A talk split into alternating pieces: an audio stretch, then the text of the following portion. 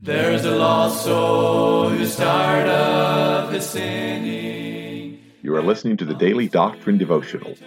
This is a daily podcast designed to teach and preach Bible doctrine each weekday throughout the year. This is Evangelist Tim McVeigh asking you to please let others know about this podcast so that they can subscribe or tune in each weekday. At the end of the podcast, we will provide you with subscription information as well as contact information for our ministry. Thank you for listening, and we pray that the Lord will help each of us as we study and preach the Word of God. And the saints all with gladness are singing the glorious song of the redeemed, song of the redeemed. Well, thank you for tuning to our Tuesday edition of the podcast. Uh, Lord willing, we will be back in chapter 22 of the book of Job. And just want to say we received some contact again today, uh, the day that we're recording this, about God's work in the meetings of last week. And so we thank the Lord for that. We certainly are glad to hear good reports. Those that have been uh, touched, those that have received assurance of faith, those that have seen Jesus Christ. That's all we ask for. We can't ask for anything else. And I know we're in a day when they need 200 professions, 400 professions. They got to they feel that pressure. They got to get professions out of people. But that's not ever what God has called us to. He that winneth souls is wise, is speaking of the only wise one, the Lord Jesus Christ. And he is the great soul winner. And if he can't win folks, I don't have them. My job is to tell them. We plant, we water, and God giveth the increase. And so we put these things in God's hands. And so we thank the Lord for the report. We thank the Lord for those that said they found faith in Jesus Christ. We do pray it comes to fruition. We do pray that the, God reveals his wonderful work to them. And so we certainly thank the Lord for that. Now, last night we had Brother Dale Morey with us, back porch Bible study. We certainly are thankful for that. Uh, Brother Morey being here, being part of our home and part of our life, and uh, what a great message that was. Thank God for that. And also, I want to say this as we go towards the end of the week, where we continue to press on, uh, because we'll be busy traveling, we may not have Job every day. I might be able to use some other men, might be able to use some other messages. I don't know exactly what our schedule is going to be as far as recording. I know we're going to be traveling quite a bit this time, uh, beginning next week. I'm going to try to get ahead, but it seems like I just can't get ahead in this. I feel like the Lord just has me just keep plugging along through this. And so if you uh, hear somebody else preaching, you'll know that we just weren't able to record. And if you hear an old message of mine recorded off a church website somewhere, uh, you'll know the same thing. So just bear with us on that. We're in Job 22. This is Eliphaz the Temanite, and he's responding to Job. And again, he's accusing Job. And it, the accusation he makes here, this King James Bible, I have this Cambridge text, says that Eliphaz accuses Job of divers sins. And that's really where it is, to make an accusation. But again, we know that accusation is a little bit deeper than that. Then Eliphaz the Temanite answered and said, Can a man be profitable unto God as he that is wise may be profitable unto himself? Is it any pleasure to the Almighty that thou art righteous? Or is it gain to him that thou makest thy ways perfect? And so he immediately contends with him, but Job was a perfect man. God said Job was a perfect man. And uh, God said that Job was a righteous man. And so he's contending with him of these things. Can a man that's wise be profitable to himself? And um, that's where the contention begins. And he really asks some good questions, but not realizing that man can be righteous with God. Man can be perfect with God. Your ways can be perfect before God. God would not have told you they would be if they couldn't be. And Job's ways pleased the Lord. And he sees that. And by the way, most people today, the same manner of person, the same ideals. Uh, you know, they're just better than now, holier than now. They're on a different plane from the rest of us, and yet they cannot see the work of God in the hearts of men. In verse 4, will he reprove thee for fear of thee? Will he enter with thee into judgment? Well, the reality is that Jesus Christ will enter in with us into judgment uh, because uh, we're not going to be judged for our sins because Jesus Christ has bore those sins. He's paid the penalty for those sins. He has taken away those sins. He's washed us and made us clean. And so he's asking questions here of Job, and really they're to a point, they're foolish and unlearned questions, but that's what the accuser does. He is the accuser of the brethren. And that's how he accuses you and I. He'll come to you and accuse you. He'll come to God and accuse us. Look what your righteous servant did. And oftentimes he's right with the accusation. But yet you and I shamefully say he's right in the accusation he's made. But what we understand is that Jesus Christ has washed us from that sin. Jesus Christ has washed us in his own blood. And how we thank him, how we praise him for that. Is not thy wickedness great and thine iniquities infinite? Yes, wickedness is great. The heart is wicked above all else. Who can know it? We know that's desperately wicked. And we know that iniquities are infinite, iniquities abound. But today in Jesus Christ, we don't contend with these things because we know and understand the matter of the flesh, that inner man, that outer man, that, that new man, the old man. We contend with our flesh daily. We die to our flesh, hopefully die to our flesh daily. But what he's speaking about in here is he's talking about a righteous man, an upright man, a just man, one that escheweth evil. He's making accusation against him. For thou hast taken a pledge from thy brother for naught, and stripped the naked of their clothing. Thou hast not given water to the weary to drink, and thou hast withholden bread from the hungry. Now, those are sinful things. Those are things that the law of God deals with explicitly. There are things that holiness demands and godliness demands. So your brother have need to shut up your bowels of compassion. You certainly don't have the love of Christ in you. And I realize we're an Old Testament saint. We're talking about Job, but the same law applied. The same law has always been. And so he's telling Job, you didn't help those in need. Yet we saw early on this in this uh, study of Job that Job did exactly that. He was in the gate. He was a man of wisdom. He was a man who helped others. He was a man when they were in affliction. Job came and helped with their affliction. When they were sorrowing, Job would help them with their sorrow. Now he's stricken down. Now he is afflicted. Now he's lost everything. And now his friends come and accuse him of being self righteous in that. And what an awful accusation. What a terrible accusation. Hast not given water to the weary to drink. That's why Jesus Christ himself said, Give a cold cup of water in my name, you'll not be despised.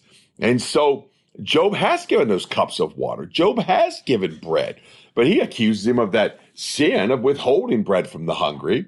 But as for the mighty man, he had the earth, and the honorable man dwelt in it. In verse 8. And then in verse 9, he says, Thou hast sent widows away empty, and the arms of the fatherless have been broken. So he's making an accusation unjustly. He's speaking out of sorts. The contention, the accusation has grown so strong now, it's slanderous at very best, he certainly have forged a lie against him. Job is guilty of none of these things. I would say he's not even close to these things. The accusations being made by an unjust man, a self righteous man, making accusation of Job. And at the same time, that's the way Satan works with us. He is an accuser of the brethren. And he will accuse the saints of God of anything and everything and every little detail, every little knot. That's why the saints of God are striving to be blameless. Yes, we give a cold cup of water. Yes, we help the widow. Yes, we help the fatherless. That's pure religion. The Lord, it demands it of us. The honorable man dwelt in it. And there's one verse there, verse 9. He deals with the fatherless and he deals with the widow. We see that in the New Testament. It's a New Testament doctrine about that. It's pure religion, undefiled before God. What is that? Visit the fatherless and the widowed in their affliction. And then he said, and keeps oneself unspotted from the world. Those are what God requires of us. That's what pure religion is. The practice of religion is not in the practice of church and church ordinance and church activity and the organization of church and the structure of church. Is no, it's in doing right. And uh, Bob Jones Sr. wrote that old song, Do Right Till the Stars Fall, Do Right, or was involved in the writing of that song at least. And always do right. The saints of God always do the right thing. Children of God always do the right thing. And therefore, the accusation being made is against a man who did help people, but yet he's beaten low. Now he is, he's in the ashes, he's scraping himself, he's down, he's low, he's wounded, he's sore. All these things have come upon him. And there comes the attack. There comes the accuser. There comes that one to speak. He said, Therefore, snares are round about thee, and sudden fear troubleth thee. Verse 11 says, Or darkness that thou canst not see, and abundance of waters cover thee. So now he's making an accusation, but it's taking a little bit of a twist there. He's talking about one that's iniquitous. He's, he's talking about one that is snared. The snares of death prevented me. The snares of death came upon him. He's talking about one that is in darkness, one that the abundance of waters have covered, one that has been made sin. So the accusation now is turned where all of a sudden you realize Eliphaz is making accusation no longer at Job, but he's making accusation to that one that has bore our sins. The one that has and taken in himself all of our sicknesses, all of our diseases, all of our iniquity, all of our sins. For he says, Is not God in the height of heaven? And behold the height of the stars, how high they are. And thou sayest, How can how doth God know? Can he judge through the dark cloud? And it's interesting he used that reference to the dark cloud because we see that in prophecy so many times. The cloud, the dark cloud, the darkness, it was there that God came down and dealt with his son. And for again, he said this in Psalm 18. In verse 8, there went up a smoke out of his nostrils, and fire out of his mouth devoured. Coals were kindled by it. He bowed the heavens also and came down, and darkness was under his feet. And then verse 10 of Psalm 18, he rode upon a cherub and did fly, yea, he did fly upon the wings of the wind. So in verse 11 of Job 22, he says, Or darkness that thou canst not see, and abundance of waters cover thee. And so he speaks of darkness. And then verse 13, how does God know? Can he judge through the dark cloud? Well, he said in verse 11 of Psalm 18, he made darkness his secret place. His pavilion round about him were dark waters. There's the dark waters over Jesus Christ and thick clouds of the skies. At the brightness that was before him, his thick clouds passed hailstones and coals of fire. So again, we see God has come down.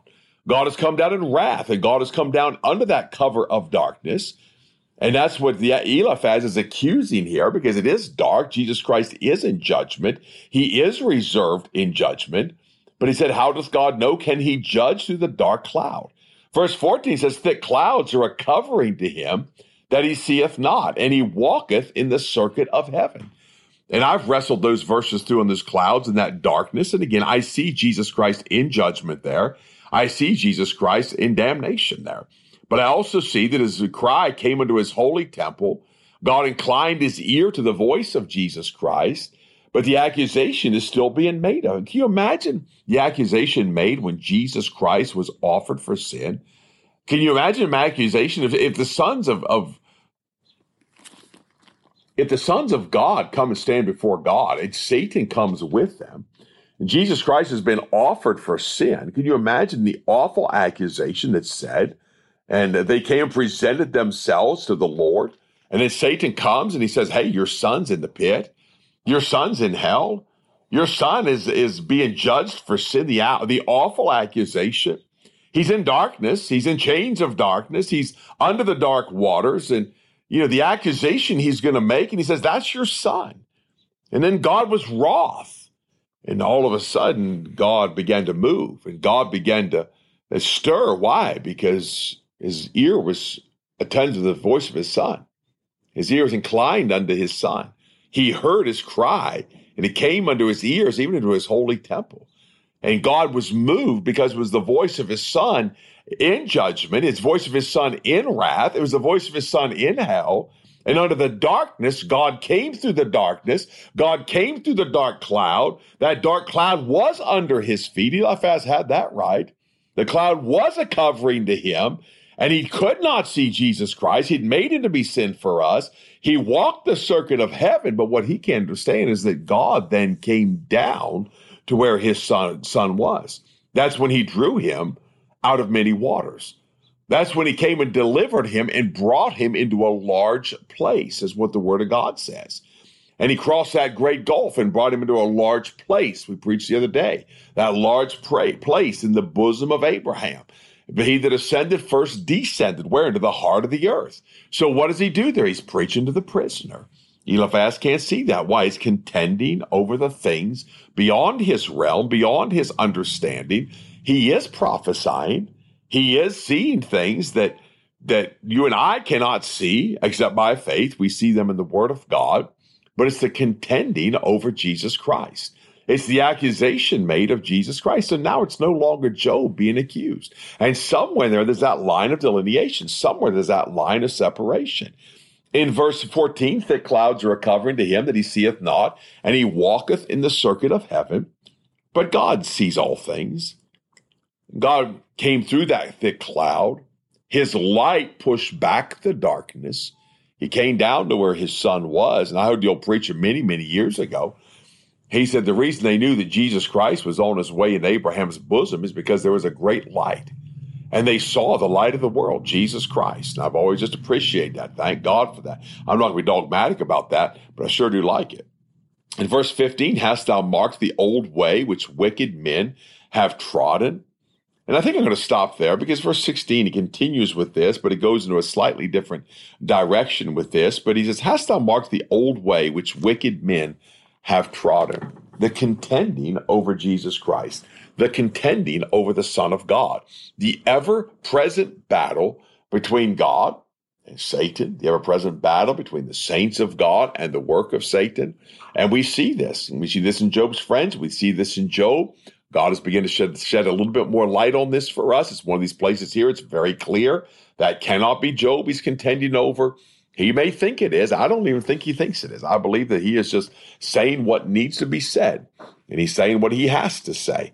And he's speaking. And by the way, the Holy Ghost has recorded these words for us that you and I have understanding. So tomorrow, Lord willing, we'll try to finish out this chapter. Have a great day. There's a lost soul who's tired of his sinning, and he longs to return to the Lord as he cries for forgiveness and mercy. God is waiting. You have been listening to the Daily Doctrine Podcast with evangelist Tim McVeigh. For correspondence, please contact us through our website andsomeevangelists.com and use the contact form to connect with us. You may also subscribe to the podcast through our website or search for Daily Doctrine Evangelist Tim McVeigh on iTunes, Google Podcasts, Spotify, Audible, or Amazon. To write to us, please use our church address, which is Manasseh Community Baptist Church, 70 Back Hollow Road, Blain, Pennsylvania 17006. Thank you for listening, and we pray that the Lord will help each of us as we study and preach the Word of God. Don't forget to subscribe and tune in tomorrow. And remember to look up, for your redemption draweth nigh. There only was strife. Now the angels of God are rejoicing for the prodigal child has come home, and the saints all with gladness are singing.